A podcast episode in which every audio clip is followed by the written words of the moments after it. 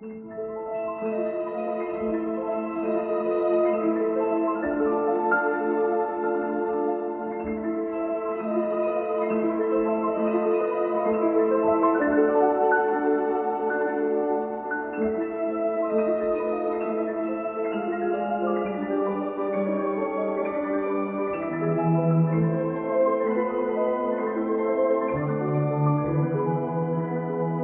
hello, hello, and welcome to the fifth episode of Conversations. I'm Eliana. And I'm Patrick. Hi. Hi. Now, Cannes is over. How are you feeling? Uh, you know, I still feel a bit fatigued by it overall, which is, you know, quite strange after all these days. But overall, you know, you really learn to look back on these festivals and then maybe in the moment, sometimes they even disappoint you to some degree. But when you look back, you still have a lot of fond memories of meeting people there, of seeing films that in the first moment you may not be able to appreciate as much as it turns out later. So yeah, I think only time will tell. But right now, I'm also happy to be back and, you know, live on a regular basis. Yes, yes, indeed. There was a, was a twelve-day, fourteen-day, thirteen-day. I time was suspended for me. Right. And I remember my expectations were scattered. And scattered, they did turn out. But there was the ceremony.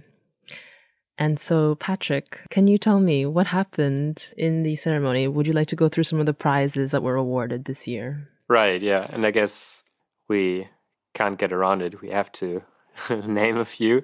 And uh, maybe we should start with the one that was the first big one and that surprised me in a way that I didn't expect. So there was the uh, Camerador, which is the mm-hmm. prize for the best debut.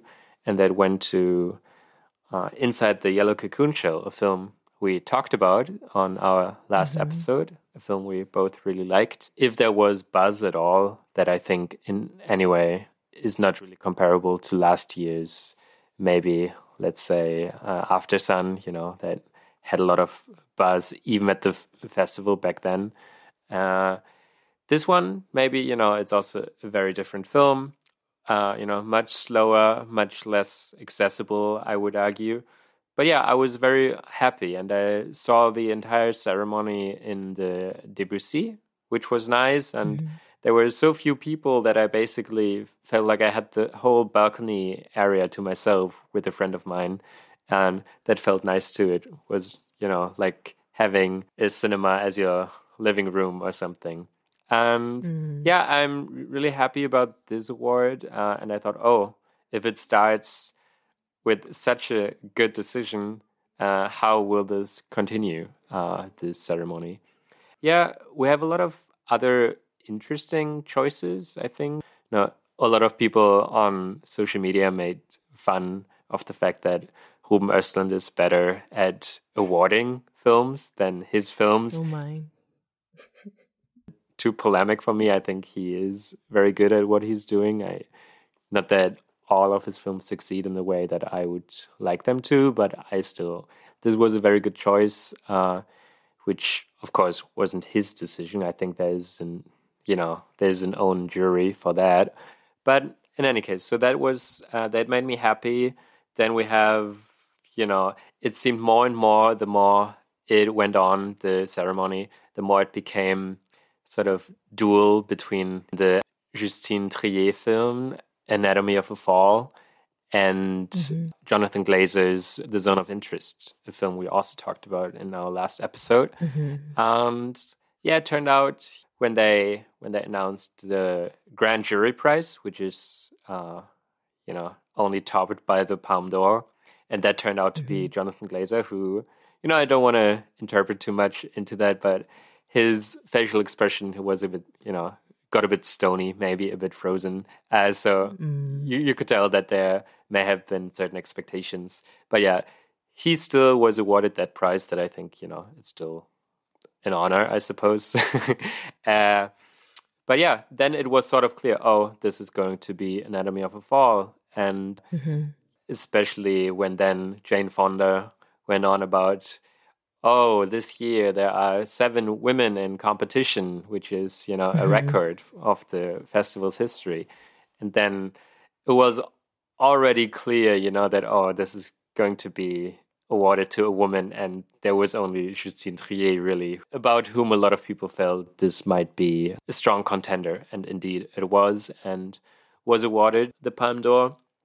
Then, of course, she she took the stage there to make an, a political address. You know, she spoke about the strike that we mm, mentioned. The pension exactly. strikes. We actually didn't mention them. We mentioned them in an earlier rendition that wasn't. Oh, so that was cut out. Mm-hmm, that was cut uh, out. I wasn't aware of that. So maybe so. Could you remind people of what was going on in France?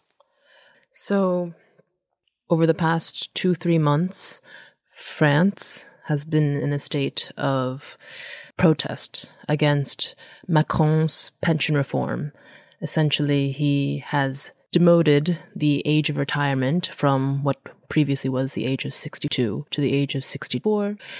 And this has caused a lot of grief amongst the general French population, and even led to some threats of protestation of Cannes itself, which did not manifest.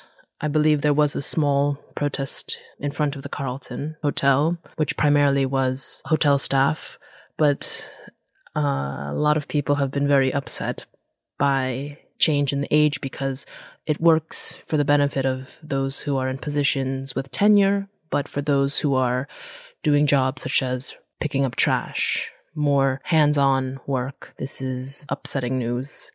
What Triet did, she took the stage and she took the award and she made a statement. Yeah, she, uh, you know, she basically complained about the uh, neoliberal politics of Macron. She, she also mentioned that the film industry in France is becoming more and more concerned with just profit making and not allowing directors, you know, second chances. This went even so far that her speech was addressed in the parliament, in, in, in the uh, French parliament, which I think is quite remarkable. I don't think that happens so often. And you could also clearly see that uh, Emmanuel Macron wasn't very happy about that, because uh, when Titane won uh, two years ago, he mm-hmm. congratulated uh, Julia Ducournau and tweeted that publicly. This year, of course, nothing happened from his side. So you can tell that this was probably noted, and uh, mm. silence can be interpreted in a way that's very clear. So in any way, um, it's, it's at all interesting, you know, that... Uh, something like movies, they still matter societally. Mm-hmm. They still have an impact on the broader discourse. And that's a lovely thing to just, you know, to realize. And I think it's a nice reminder. Mm-hmm. Uh, yeah, and anyway, maybe uh, there's also, you know, talking of rather good decisions. I think it was not a bad choice to award the Japanese actor Yakusho Koji with the award for Best Actor. Uh, he was in the Wim Wenders film that mm-hmm. I did not really care for. But I think if I had to praise one element of that film, it would be his performance. So uh, kudos to that decision. Mm-hmm. We also had, because when it became clear... It was also another indicator, you know, like it, when uh, Sandra Hüller didn't win for mm-hmm. Best Actor, a female mm-hmm. actor, you could tell, okay, this must mean that there is a bigger prize that Anatomy of a Fall will be awarded later. And that's how it came about. So this this award went to Merve Dista in About mm-hmm. Dry Grasses.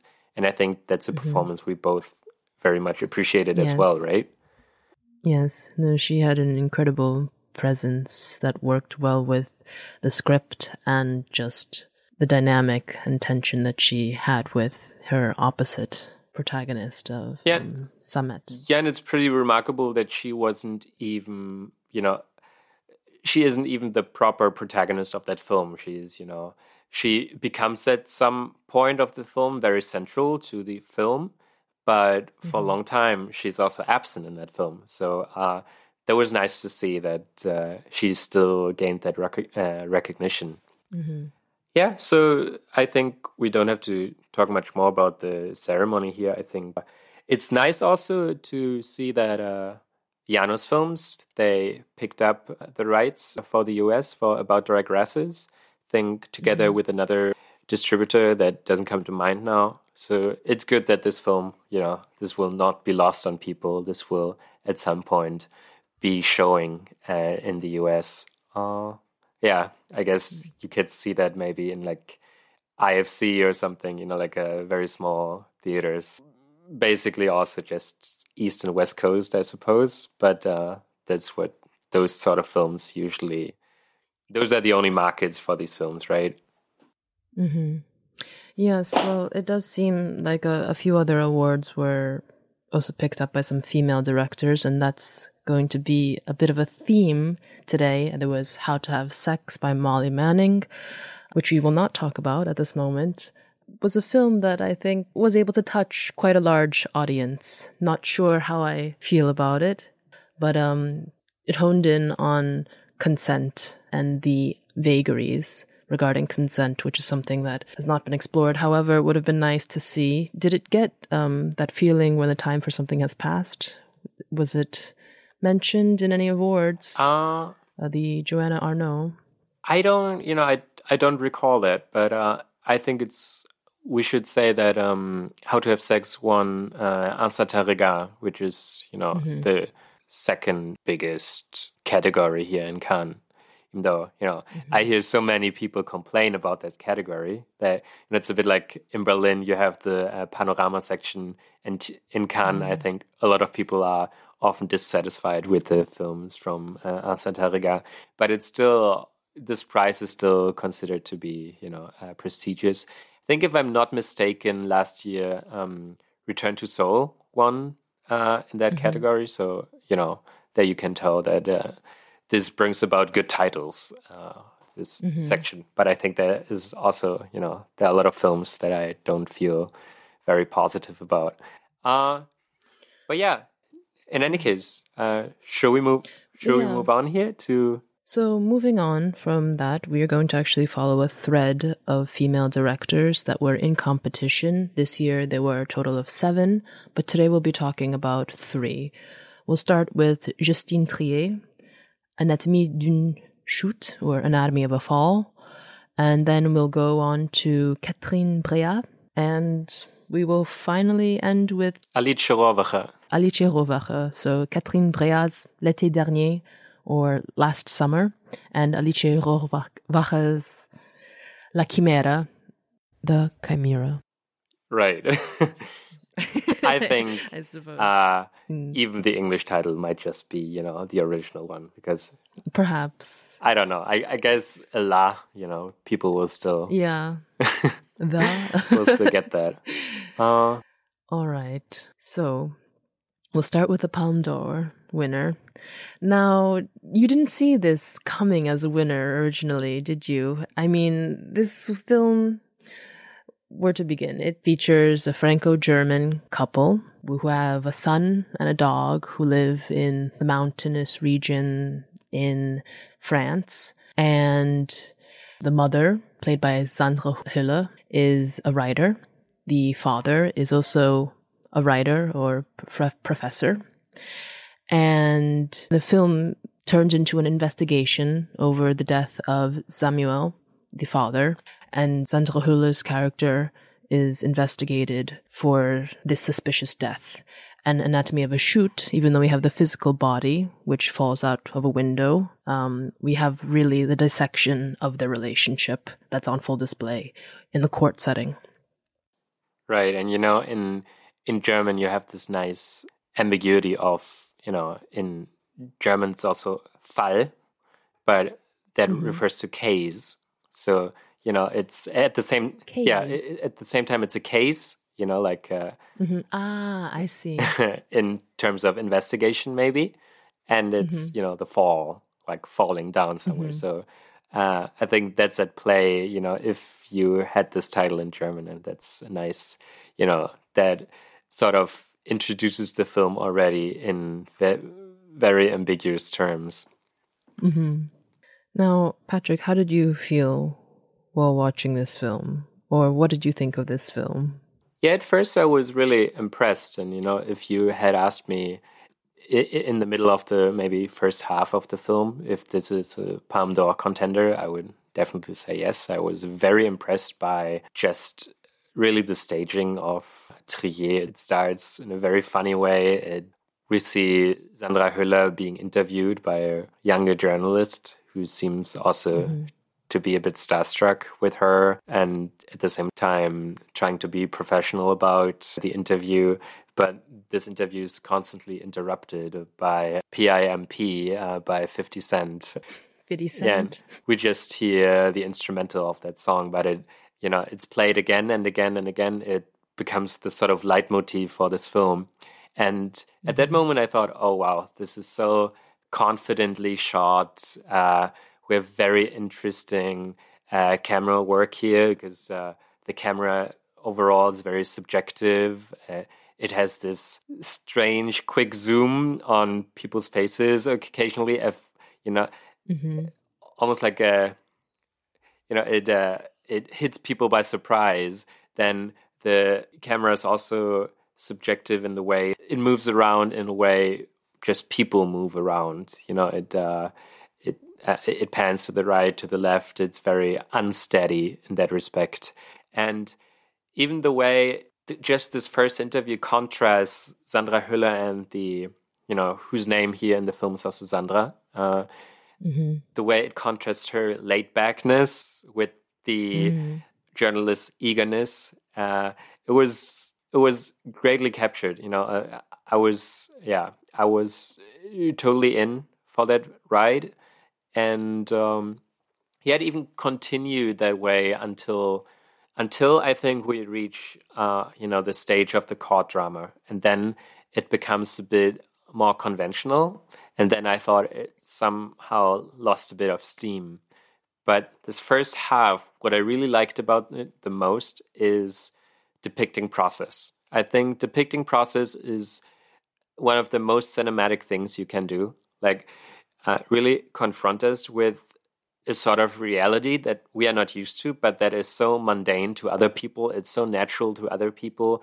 We really see, if the film is called Anatomy of a Fall, that is mm-hmm. really to show us how the investigators, how they go about reenacting what may have happened.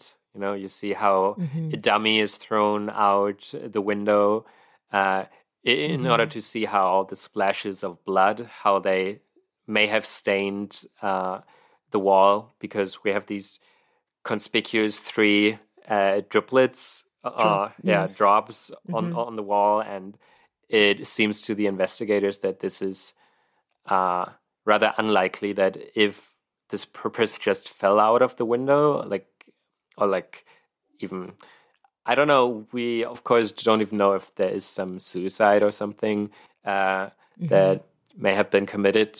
Uh, but yeah, pe- people are very un- uncertain about what has occurred. And we as an audience are also not privy to what happened, because we follow the son who goes out for a walk with the dog while the incident happens.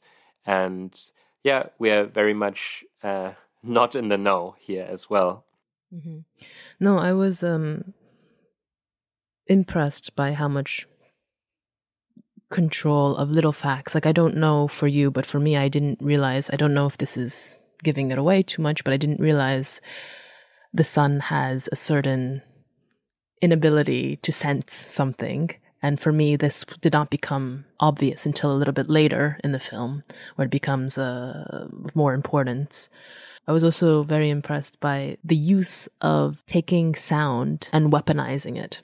This occurs from the very first scene with the interviewer journalist and Sandra Hüller's character, as well as it comes back to haunt us later scene with when the insecurities of this creative couple are really put under the microscope.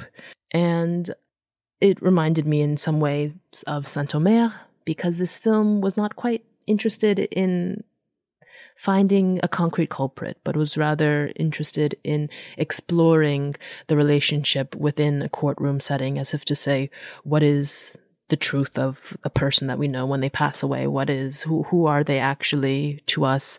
And understanding from each perspective in the triangle of son, mother, father, what the other could mean to one another. Right. I don't know if it worked for you. I'm still also trying to digest the ending, um, as to whether there is an ultimate ideology at play or belief inherent to what it means for the verdict to have taken on more of a, a reliance on the child's point of view at the end, and in that in determining truth. No, to me, it really stayed open until the end. I wouldn't say that the film, you know, to me, it didn't make the impression as though it was interested in providing us with some answers with regard to the to the literal fall here. You know, you mentioned having this relationship under microscope or something. I would say we really rather have it on the silver screen, you know? It becomes uh, mm. very broad, you know, like very big. It becomes monumental in a sense, because we have this scene that is perhaps the scene of the film, or like, you know, if there will be awards conferred to, let's say, Sandra Hüller or something in the future, mm-hmm. uh, or even if she's just nominated, you will see a certain, you know, a fight, you know, a, a fighting scene of uh, the couple. You'll probably see that again and again in, you know, mm-hmm. these trailers they have then for for the award season. And and that's, however, you know, for me, and I think we talked about it even, you know, uh, off microphone, we talked about uh, that I, at least, I was not convinced of that scene. I think it's a very powerful scene. It's a very strong scene, but it doesn't quite mm-hmm. serve the film formally, because this film is so much concerned with us not knowing things. And then mm-hmm. it shows us, because we really rely on tape recordings here. That's what you mentioned earlier, or what you referred to, mm-hmm. that are... Uh, sound is weaponized, and uh, so the husband, because he is really, you know, that's at least one part of the story that we hear, he is not getting on with his novel. He has been working mm-hmm. on novel for a while, but uh, it is, in fact, uh, Sandra Hüller who's been uh, successful with her literary work. And in one of the court scenes, we hear this tape recording being played, but then instead of just providing us with that, we actually see how the scene plays out with the actors instead mm-hmm. of just staying there in the courtroom. And I think there it's sort of like the film turns against its own uh, poetics. Mm-hmm. And uh, mm-hmm. I'm not sure, you know, like on the one hand, it's really a powerful scene, but I don't think it does the film a great service in the broader picture. Uh, mm-hmm. And yeah. That's also where I think it felt like it needed to, in accordance with certain rules of the genre. And yeah, I don't know how you felt about that. Right. I actually read an interview with um, Justine Triet, and she said that if it were up to her, she actually... This was a little bit iffy, because I would, I think, isn't it not up to you? But she said that she would have liked to have ten minutes of just hearing the recording, and that she did not want to use any flashbacks, because she f- found sound to be so persuasive, even more than in, I guess, than images. But in this case, her use of a flashback, which is a somewhat incomplete flashback, to try to, I suppose, give us some gray area to work with, with the weaponization of the recording. But it's a bit upsetting to hear that she originally didn't want to use it, and that you're saying here, and I also agree, that it might have been stronger to have just not had a visual that accompanied the playback of the recording. Oh, but I feel, feel like I don't quite follow, like, why did she not do that? I don't know, to be honest. I really oh, okay. don't know why she... It was just rather... I read that she said she would pref- had preferred to have done that. So I wonder what went on behind the scenes, since... I think it would have made for a very powerful moment too, to also just soak in that tension of being in the courtroom as we hear live with the rest of the court, just this sound. Right. And how we then decide how we interpret what may or may not have gone on. Because towards the end of this recording, there is a physical altercation, which is open to interpretation, as if the words are not enough, that physical abuse could, could be more damning than the actual verbal parry that goes on between the couple. Mm-hmm. And perhaps speaking of couples, uh, one should also add that, uh, you know, even though this is a female-centered episode here, and I don't want to take away from this, but uh, this film was also co-authored, uh, you know, with uh, Justine Triet's partner, uh, Atul Harari. Uh, one may have seen the Onoda film that uh, premiered in uh, Ansatarega in Cannes uh, two years ago or something, that was directed by him.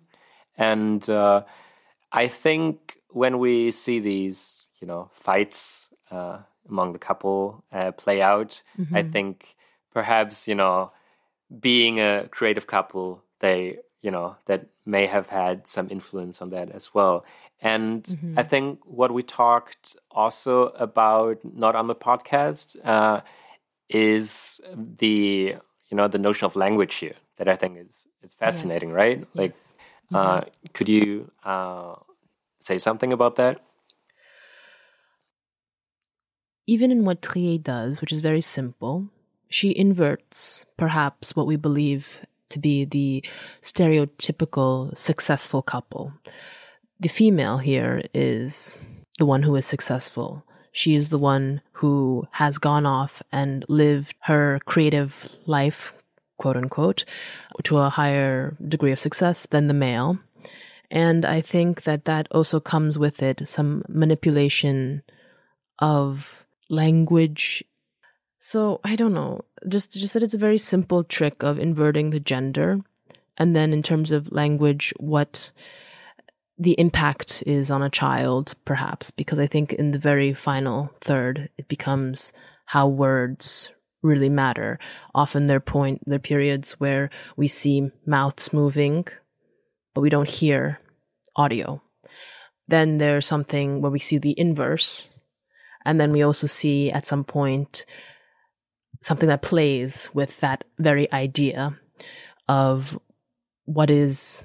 how are we supposed to interpret the language that is being spoken to us, and whether language actually or words actually are the ultimate thing that can get across what it is uh, that is meaningful? I don't know. At some point in the film, too, it becomes an issue of whether fiction or reality, a defense of the arts.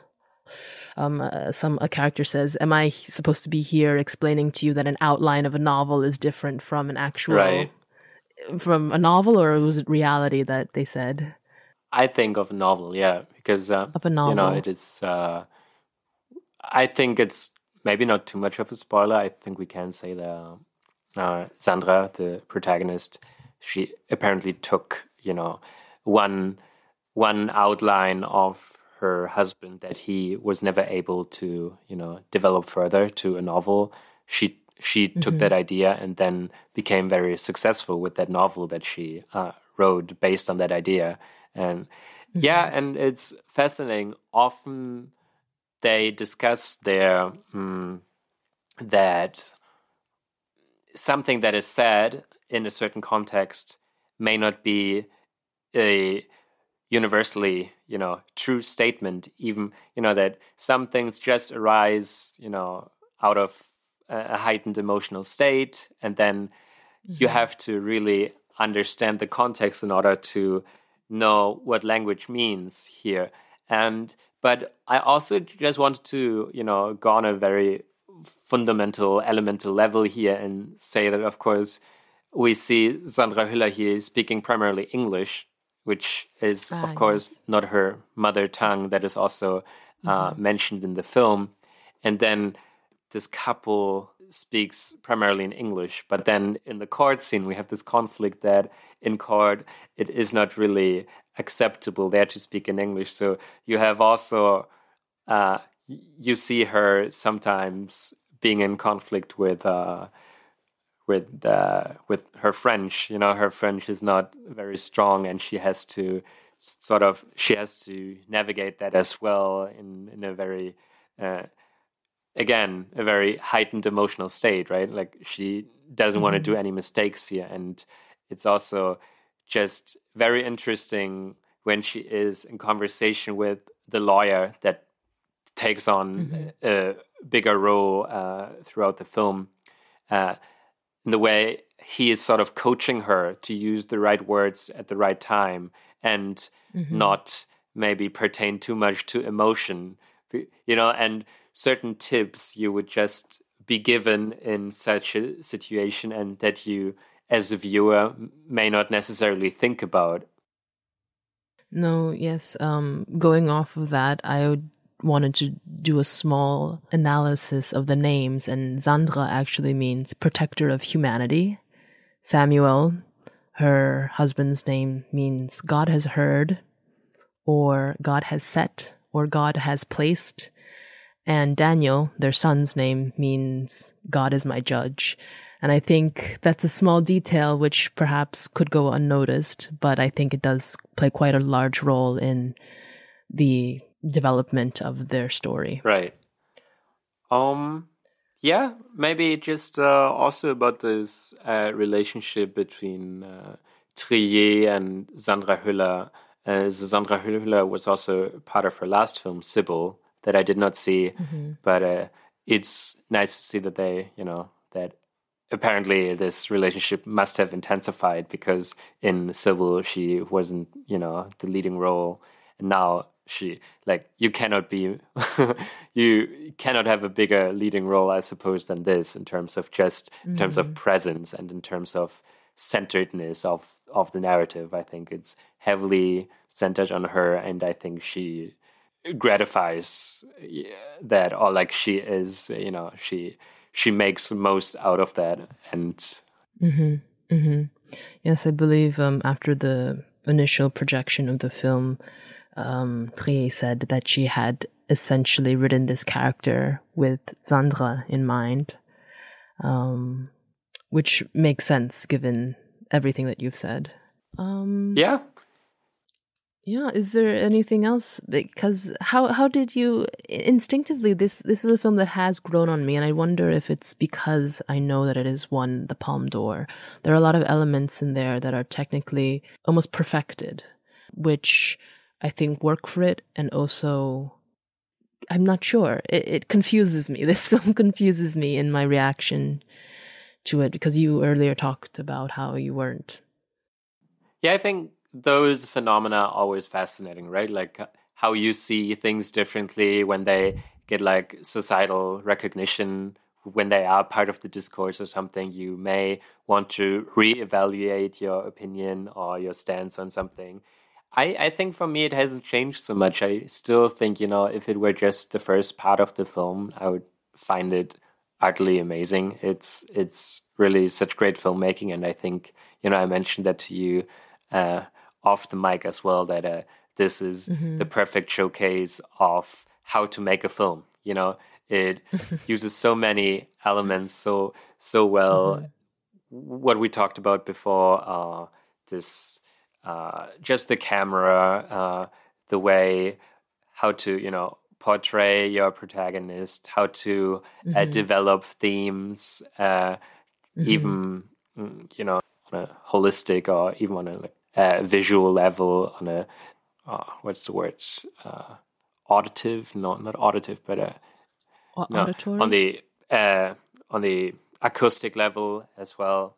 And yeah, those things are all fine, strong. I also even like this aspect of this inner conflict of how one sees oneself and how one has to present oneself in order to, mm-hmm. you know, in order to uh, mm-hmm. be understood by people, or in order not to be incarcerated as well. Mm-hmm. But yeah, it's really, uh, and I mean, you mentioned, as I think I heard a few people say before, uh, you mentioned uh, Saint-Omer, and there, mm-hmm. this was really a showcase of how you can make a courtroom drama that is not a traditional courtroom drama. And I think the more it, you know, the more it accessed this sort of territory, the less I was, you know, uh, impressed by this film. The more conventional mm-hmm. I found mm-hmm. it.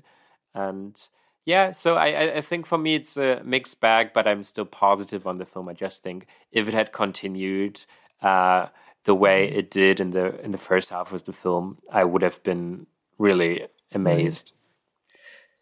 Very quickly, just because I'm curious before you wrap up, but how did you find, as you are a lover of literature, this interrogation in court? Did you find it was just banal, or did you find it was getting to a point? Because at the end of this interrogation, they essentially, um, one of the lawyers or even the judge deems, ah, fiction is more compelling. Yeah, you know, this is one of the aspects that I was also not so fond of, because I think it was heavily overwritten uh, in, in this mm-hmm. courtroom section.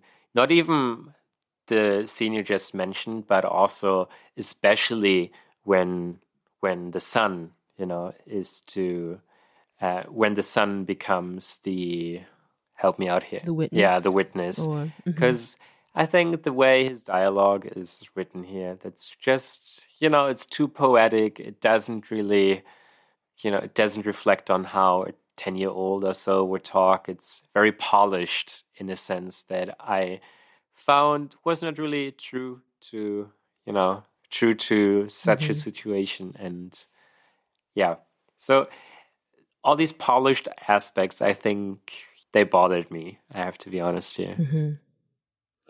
And so that actually gives us a really nice segue into precocious young boys. Perhaps not so precocious in this case, but we can move into L'été dernier, or Last Summer, by Catherine Breillat. This film features Anne. She is a woman who is around fifty years old. She's married. I think she's a bit younger, right? Okay, a bit younger, a bit younger. She's married, and ha- they have two adopted children. And um, she's visited, well... her stepson, Theo, comes to live with the family. And this is actually a remake of the Danish film, The Queen's uh, Queen of Hearts. No, The Queen of Hearts. No, the just Queen of Queen Hearts. Of Hearts. Ah, Queen of Hearts. That was purchased by producer Said Ben Said, who is also well known for his production of films such as Elle by Paul Verhoeven. Right. Uh, I say this name incorrectly. Um, and what else? Passion by De Palma. Um, recently, I think he produced Passages by Ira Sachs. Exactly. And a couple of others that I'm actually quite fond of, really. And I think it's just, uh, if uh, since you mentioned Paul Verhoeven, uh, also this film was co-written by Pascal Bonitza, uh who also co-wrote oh, uh, Benedetta. Benedetta, exactly. Okay. So, and you know, before knowing that, I thought, oh, in a sense, Breillat and Verhoeven, mm-hmm. they are sort of, you know, evil twins or something. You know, they they are in the same way daring, and they are in the in the very same sense audacious and. Also a bit anachronistic, are they not? Like, they don't really seem to fit in today's, mm-hmm. not moral standards maybe, but uh, today's, uh, like, politics. Poli- just political atmosphere of what is considered to be making politically correct films. Or... Exactly, yeah. Mm. So in that sense, they are really, uh, they they seem to be siblings, uh, mm. Breillat and Verhoeven. Also, you know, you of yeah. the same... Of the same age, more or less, you know. Both, uh, I don't know if Verhoeven is already eighty, but, you know, they are both heading towards eighty, uh, at least in their seventies. So I I think there are similar sensibilities at play and a similar ignorance of what might, you know, uh, what might... Uh, uh, be the downfall of... Not the downfall, that's a bit extreme. Continue. It just uh, would by, might be very provocative to the audience. Mm-hmm. All right. Tell me more about L'été dernier. Yeah, so uh, I've seen a few Breillat films in the past, uh, also really in preparation for the festival. I must say, make me reflect on scenes later, even if it's maybe not the entire film, but there are always scenes that I think things stick with you. And she often has similar premises, you know, like there's an often an older man and a younger woman, he or like a younger man and mm-hmm. an older older lady. There was, of course, the case in, in this film, uh, Brief Crossing, that I think yes. we, we both saw together. Yes. And there are some parallels between that film and this film here. Of course, we have this À ma sœur, which is mm-hmm. considered to be maybe her classic or, you know, one of the films that is most revered uh, in her filmography. Even though, of course, I think that's a very controversial film, uh, not just because of what is depicted, but also about the history of shooting that film. I don't know if you know more about that.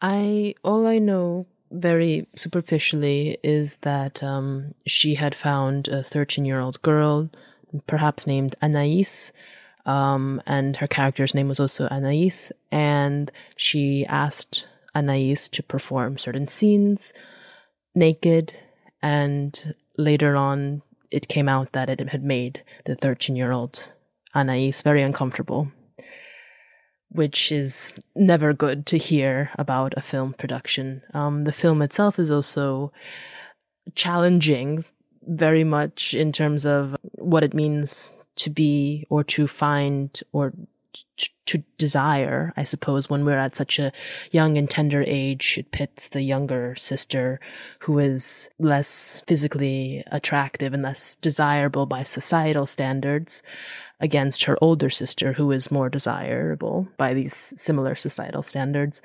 And really was a film that people should see, but that people often comment, mm, as uh, one of our friends said, mm, this might be problematic. Yeah, right. And I think that's what's uh, fascinating about her as a director, is that she makes you forget, you know, that things on screen are problematic, and only upon reflecting later, looking back on the films, you realize, oh yeah, that was not all right.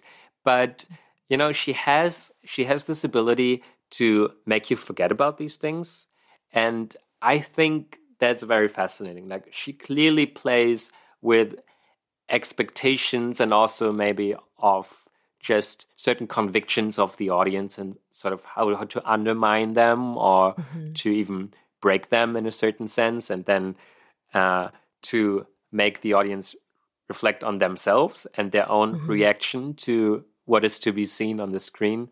And yeah, I think, you know, one thing I really want to talk about with regard to this film is the notion of eroticism, mm-hmm. because yes. even even Breillat herself is almost contradictory when it comes to that term, because mm-hmm. in an interview for, you know, for the release of this film, for the premiere of the film, she says that she has always been anti-eroticism because she thinks it's just a it's a means of commodification of the male gaze on the female, basically. That's what she mm. says.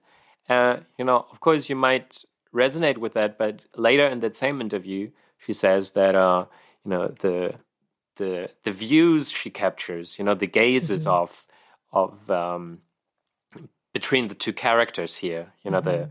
the the thirty-something or forty-year-old woman and the mm-hmm. uh, seventeen-year-old boy or young man, that they are charged with eroticism, you know, or like there's this mm. erotic gaze, and mm-hmm. it's strange to me. And I think that is something that you cannot escape talking about this film, because it's really, it's really sexually charged, don't you think? Like uh, the way the camera lingers on these characters, and mm-hmm. if you see the two engaged in sexual activities, the camera really stays on them, and uh, throughout them mm-hmm. climaxing or something, like mm-hmm. the camera stays on them and is really invested in uh, arousing the audience as well. And I think mm-hmm. that's, I don't know how you feel about that. I, I, I think it seems almost contradictory, and I wonder uh, how to approach that? Hmm. The way that I see it is that what her camera is able to capture perhaps is the character's internal desires that are manifesting in that erotic moment. I don't know. I'm not, maybe I shouldn't try to defend what she's saying in terms of this contradictory statement of not being interested in showing eroticism. What is eroticism that she speaks of when she says that? Is it simply sexiness?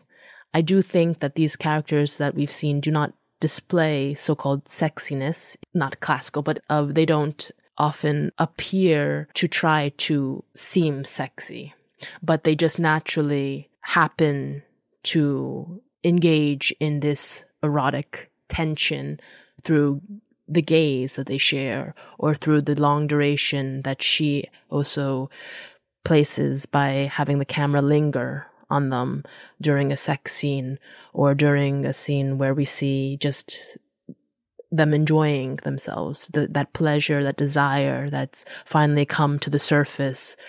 And I think that that is what she is able to do in a way that I haven't really seen other car- other filmmakers achieve, which then innately must get at the audience. Um, I don't know how you how you see it that way, but I feel like it's more of an internal recognition of her characters. How can it be an internal recognition if it also is the camera that is external? But it, I mean, twice really the camera lingers primarily on Anne's face, right? Um, as she orgasms, and we see her face essentially. I don't know. I, I can't really describe it. One has to see the film, but there's a recognition that some deep pleasure has overcome her. And Breillat lets us see that pleasure that the character has experienced. But there's also a slight conflict, which I think is what makes her film and the acting by uh, Lea Drucker quite persuasive. Right. And in, I, in those scenes, yes, sorry. Yeah, and I think the word maybe that I would, you know, almost equate with uh, eroticism here is desire.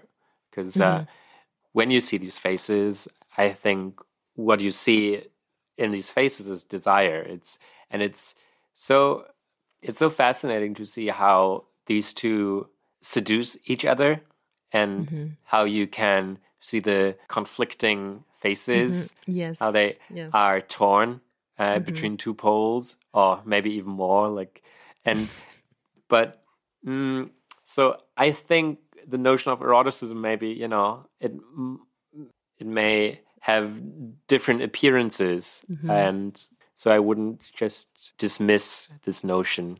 I think she does do that uh, in an is- interesting way. Uh, I think it's also worth noting that, uh, you know, like Verhoeven, even though much mm-hmm. less comedic, uh, mm-hmm. this also at times really uh, is uh, in campy territory. Uh, mm. You know, it's it becomes even very soapy at times, but I think uh, the actors are doing a good job here, so it doesn't, you know, it becomes not overt, mm-hmm. but uh, this is certainly at play, at least, you know, in my reading, this is certainly at play here as well. I, I thought these these actors also must be fantastic theater actors. There was a way that they were able to manipulate the duration of the takes and different weaving through the seduction without feeling completely too forced. But I do also see the campy aspect that you're that you're talking about.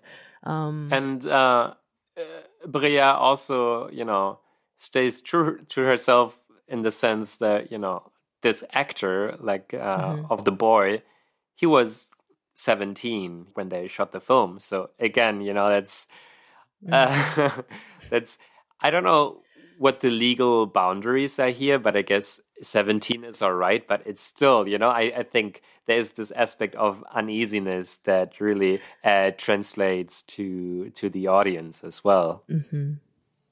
Yes, I cannot say. I do not know what the legal boundaries are either. Yeah, I guess it's like one of these gray zones, basically, like and like gray areas when you, mm-hmm. for instance, see young people smoke in films or something. Mm-hmm. Uh, I guess it's often just uh, they have to have like parental agreement or something. And here, I guess still, if you're seventeen, I suppose you still need uh, parental agreements for shooting certain films. But, you know, it's just uh, one... One may think that, oh, she would hold back now, you know, but mm-hmm. no, it's still, in that sense, it's really transgressive. And I'm, you know, I'm mm-hmm. not saying that positively or negatively, it's just mm-hmm. transgressive. It doesn't, mm-hmm. it is not in accordance with our, um, our sets of values, maybe, too. Yeah, she's entering territory that people right now making films are just simply trying to avoid if they can. Exactly. And I, you know, just uh, in terms of these effect the two actors have on each other, mm-hmm. I really loved how this film grasps this sort of rejuvenating effect uh, mm-hmm. on her. Like, yes. she uh, she's she senses the attraction of, of this boy, and you can see her, like, you know, rejuvenating, like, on the screen. You can mm-hmm. see her becoming younger and maybe uh, more... Um, vibrant? Yeah, becoming yeah. more vibrant as well. Mm-hmm. Yeah, and it really did evoke the idea of just feeling in love and being young, even though we see on screen that she is not, but it doesn't even... Over the course, it didn't even seem like this anymore. This, of course, there's another point in the plot that is not actually overt at all. And I think I haven't seen Queen of Hearts. I don't think you have either. But it does seem to me from a little trailer that I watched that the older woman seduces the younger in the Danish version. And here I think we have a little bit more nuance. Right. Also, which is the big plot point that goes slightly under the radar, that is not explored, is that An is a lawyer who advocates on behalf of minors who have been sexually abused or assaulted. That is as intriguing as the inclusion of a seventeen-year-old actor to play the role of Theo. Right. And, and it's I also, wonder, you know, the yeah. way the film starts, right? That's like, we, we, we yes. see her doing that job. Yes, she's...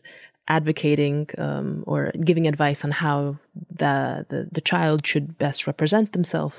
Which also what is that? Yeah, which is also, you know, a line of continuity to uh, mm-hmm. Anatomy of a Fall, like how to present mm-hmm. oneself legally.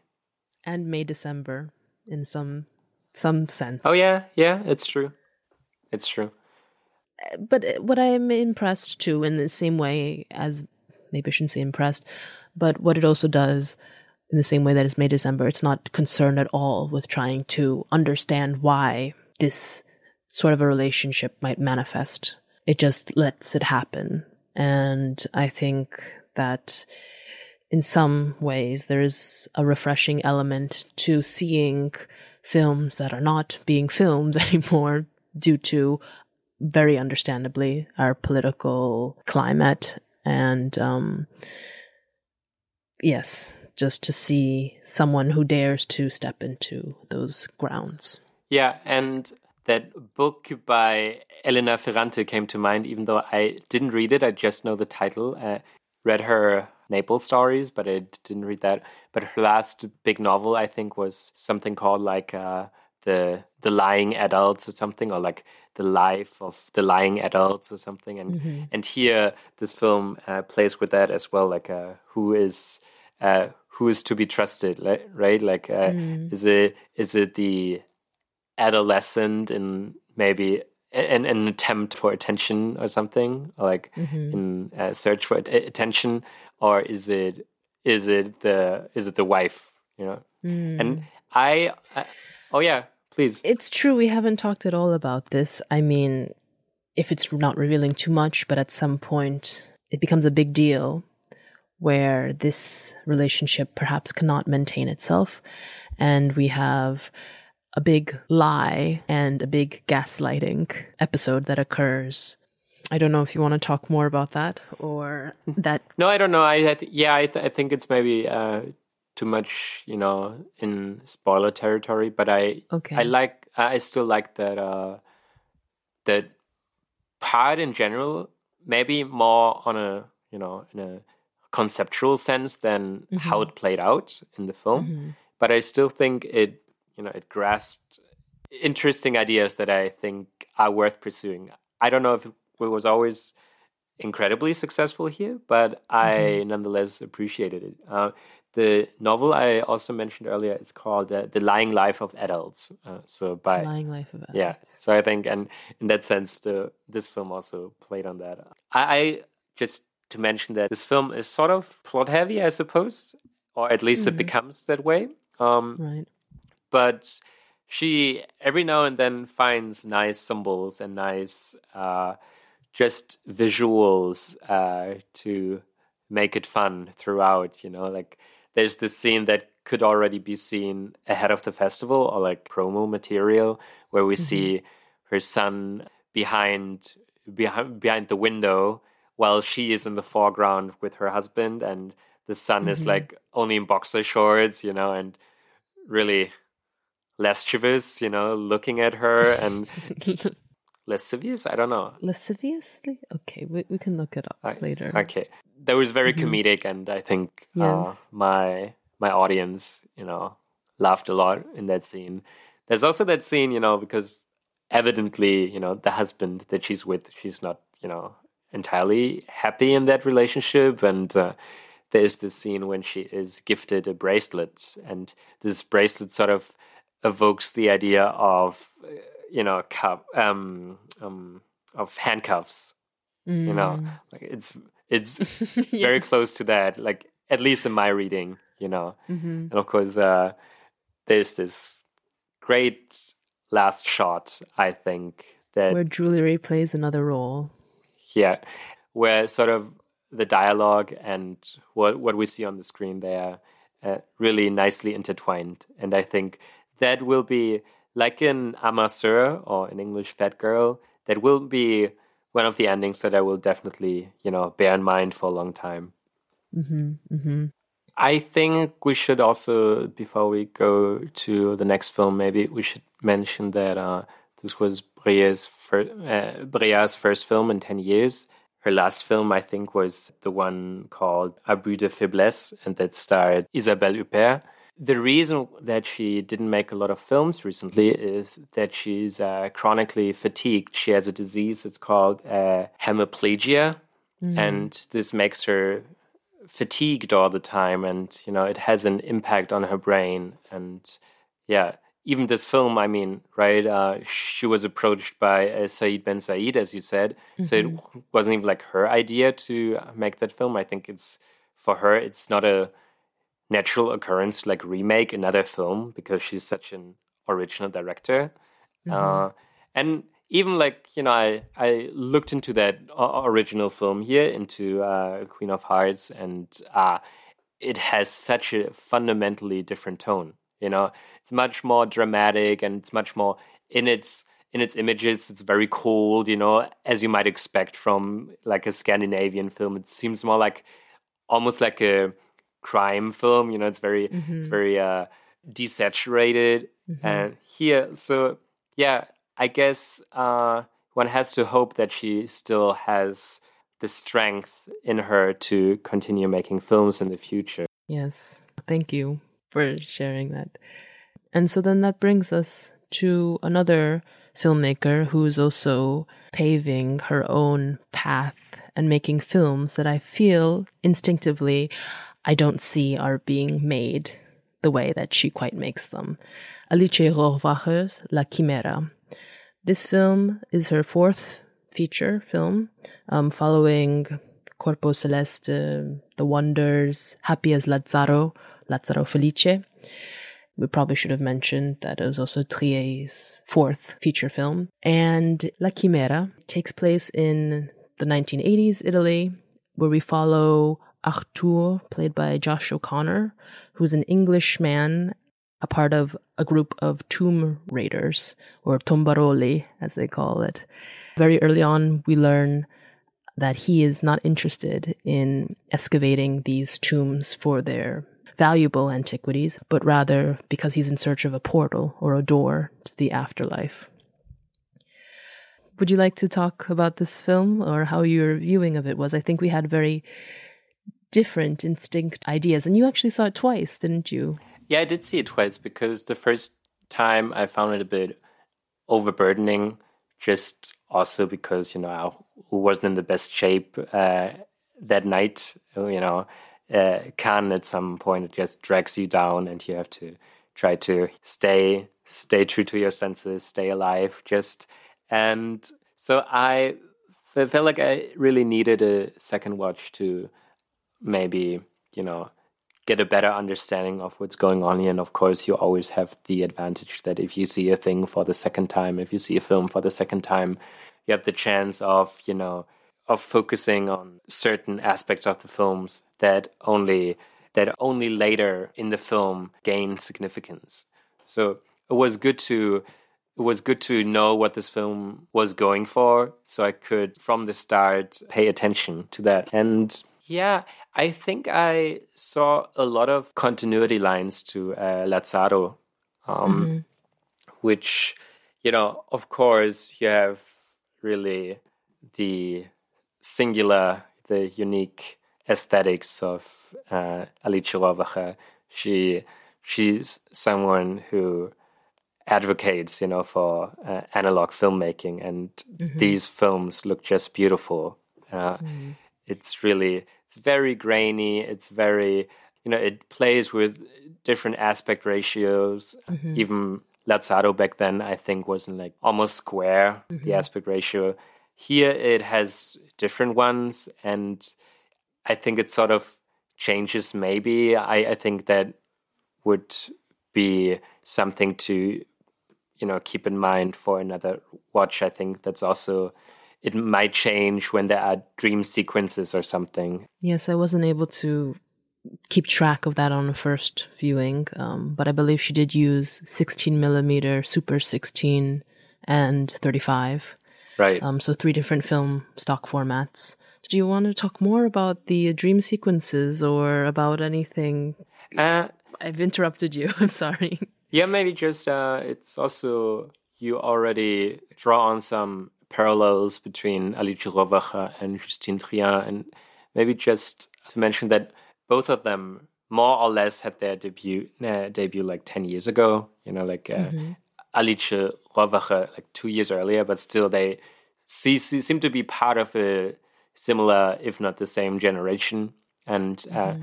this is, you know, good to see how they uh, have progressed over time. And I think in this sense, you could argue that this is her, you know, her film of the biggest scale so far. I'm, you know, that's, that's not to say that I liked it the most, but it's really just mm-hmm. in terms of what she's capturing here, what she's mm-hmm. accomplishing here. Uh, it's really, it's not to be neglected that this sort of has a different scope, maybe. Yeah, it feels grander in its ideas. It feels grander in its themes. Also, when I mentioned that there are sort of continuity lines to Lazzaro, mm. here the protagonist is again a sort of outsider. You you already mm-hmm. sort of hinted at that when you said that he's not so much interested in the valuables that mm-hmm. they might gain from their grave digging. But it's rather, Rohrwacher even plays with that element because there's one scene later when we have the fabulous uh, Alba Rohrwacher who pl- oh, yes. who plays a sort of antagonistic figure here, you know, who is whom they always consult, even though until a certain point of the film she's anonymous, you know, in, in the sense that you don't know who she really is, like you don't see her on screen, and mm-hmm. the characters don't know what she is like. I th- think her name is Spartacus. Oh, yeah, you wanted to say something. Yeah, I think we have to move a little bit backwards. But yes, so they're tomb raiders, a group of tomb raiders, and every time they find loot, they take take it to a person named Spartacus or Spartaco, right. or I don't remember either. That's all right. And this is an, a person with no face. We never see them appear.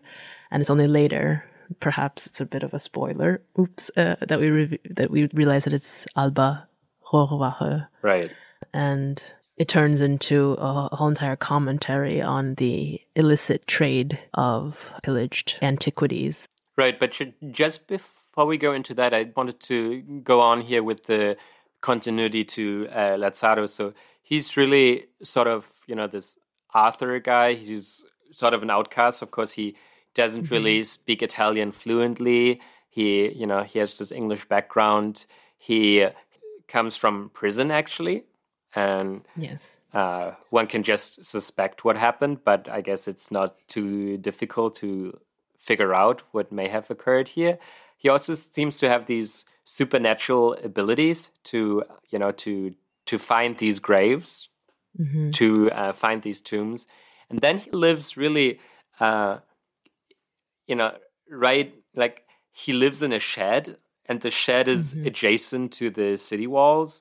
So he really is this sort of outcast and this sort of figure of the periphery here. Mm-hmm. And what I was going to uh, what I was going to go for here is that uh, when he eventually meets Alba Rohrwacher's uh, character, uh, then he there's this scene when it becomes uh, when the film becomes. Uh, surrealistic, and we see how how uh, the people who are all really greedy for what they might gain from selling this one valuable that they find. Uh, mm-hmm. I, yeah, we don't have to go into what, but uh, so mm-hmm. they want to sell this, and you can see that they have all dollar signs in their eyes, not literally, but we just hear them as like dogs barking, and mm-hmm. we hear them like grunting or like uh, growling.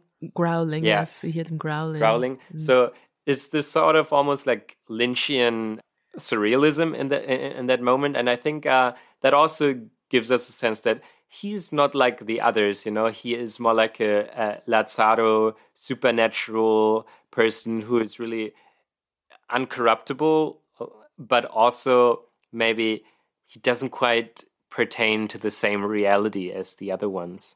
Mm-hmm, mm-hmm.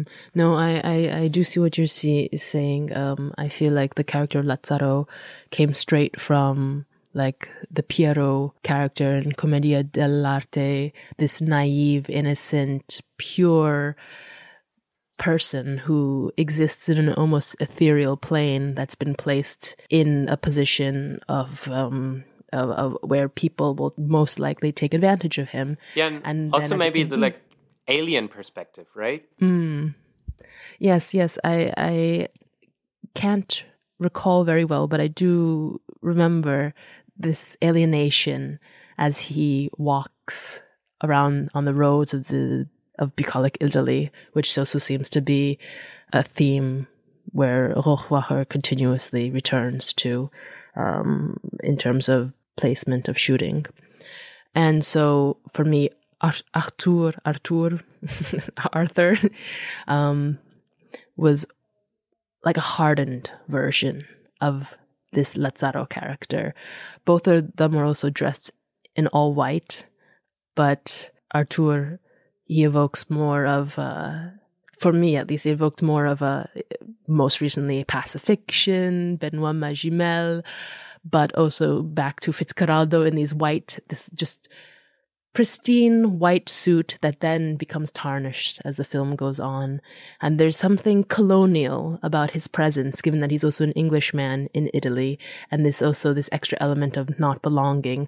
But there's still something perhaps that one might read into of of being beyond the natural desires and greed of the other people that he shares his company with. Oh, but um, that's interesting, because this notion of colonialism is sort of undermined by the film, right? Because he's sort of doing these Italians a service. Like, he uses his abilities, you know, in their interest. And, of course, this is, again, sort of ambiguous, because what are they doing there? They are basically just plundering the national heritage, you know, mm-hmm. that is not for the public, that was never intended for the public. And then this is sort of one of the one of the film one of the subjects the film is interested in, right? Like uh, mm-hmm. to whom do these tombs belong? Like, mm-hmm. are they like eternal souls that should not be bothered, you know, like they should not be dug out at all? Mm-hmm. Or there is literally, there's this phrase that occurs twice or thrice, mm-hmm. uh, does it belong to everyone or to no mm-hmm. one? You know, and in, mm-hmm. in a sense, they are not opposite poles. They are the exact same thing. And the film also develops that further, that in the end, we have this sort of mm, almost like a commune of the women, which was the term again when you just enter. Squat? Yeah, they squat this mm. uh, old rail train station. Yeah, mm. old uh, train station mm. or um, railway building, and then make it their home. And then again, mm-hmm. this question pops up, uh, to whom does this building belong? Because it was empty, you know, it ha- has been, mm-hmm. you know, empty for such a long time. So to whom does it belong? To whom do these graves belong? And yeah, I think uh, that's, in general, that's an interesting and fascinating, you know, mm-hmm. idea to follow. Yes, no, and um, just simply the idea of digging under the ground and finding treasures that belong to the historical past of a country. And once again, the who, to whom do these memories, this history, do these artifacts belong, and whether they should or should not be disturbed. And it takes Arthur, who has this divine gift in some sense, to find them, to find what is literally beneath their feet all along. So I guess that outsider perspective also interests me in that he is English. I don't, but you are right, it doesn't necessarily play, he sort of undermines that. But it's curious to me to have this figure from the outside who can recognize what has been, that hasn't been seen. And that there is also another mm, plot point that goes on where the Tomb Raiders are twice called cogs in a larger machine. Mm-hmm. Um, right, and then, you know, when the image even literally yes, the image transitions does to literally. That. Yes, yes. And it, it this film did enter more political territory than I thought it would without definitively stating anything, nor without, and I think there was a bit of some characterization of what this type of activity would be like. Um, yeah, I think uh, to me it just, uh, you know, overall I think the problems I had and still have with this film is that I think these themes not always come together very organically, very naturally. Like, there are a lot of themes in there, but I don't think that they, in the end, really amount to something that is greater than the individual parts. I often think, oh, this is an, a great scene, this is a fascinating idea, but this thread, and we have the literal mm-hmm. thread in this film, the we red do. thread. Mm-hmm. Mm-hmm. This, I don't know, I don't, you know, I cannot say that I was Uh, entirely convinced that uh, you know that the narrative here pushes something forward with a certain amount of urgency. Uh, I, I still think it's a very fascinating uh, film to see, and I would definitely recommend it. It just that even even with Lazzaro, I felt more that this follows, you know, a greater concept, and I think things in that film moved more organically together than they did here. Again, I understand that.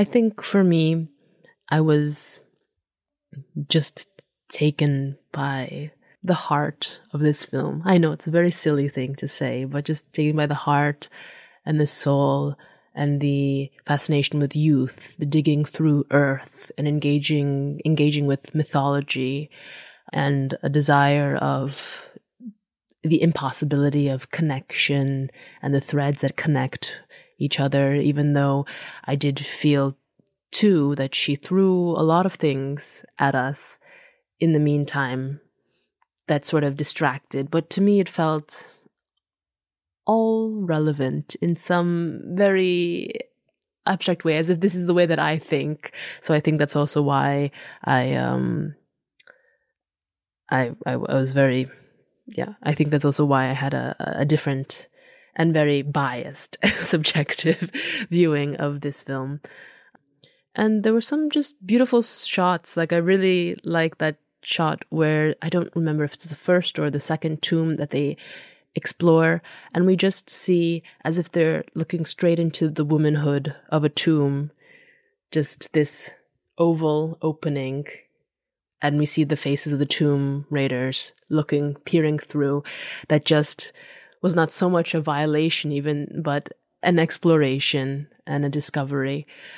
Arguably, there's nuance in the whole entire idea of pillaging, plundering, um, extracting things from the earth.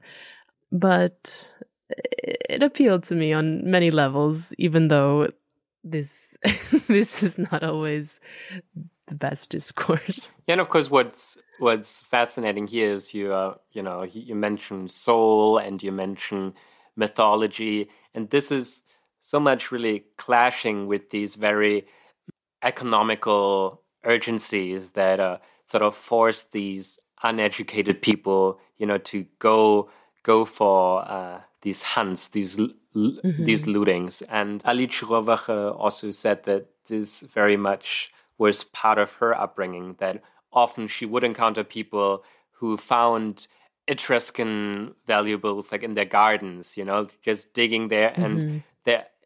And I suppose still today there must be still so many things, you know, uh, in the ground that we don't know about, that we are not w- aware about. And I think uh, this film even at some point reached this sort of cinematic magic, right? When we when we are in the inside of a tomb as it is opened, uh, as it is yes. accessed, and you yes. can see sort of effect that that the entering air has on on the valuables, on the walls, that mm-hmm. it all, all almost seems like a sort of oxidization, but you know, that you would never be able to see unless, you know, you see a film, because of course we cannot be inside there and from the outside seeing that at, at the same time. It's not possible. So there you use the means of cinema in order to make that scene. But you also had a different interpretation of that scene, right?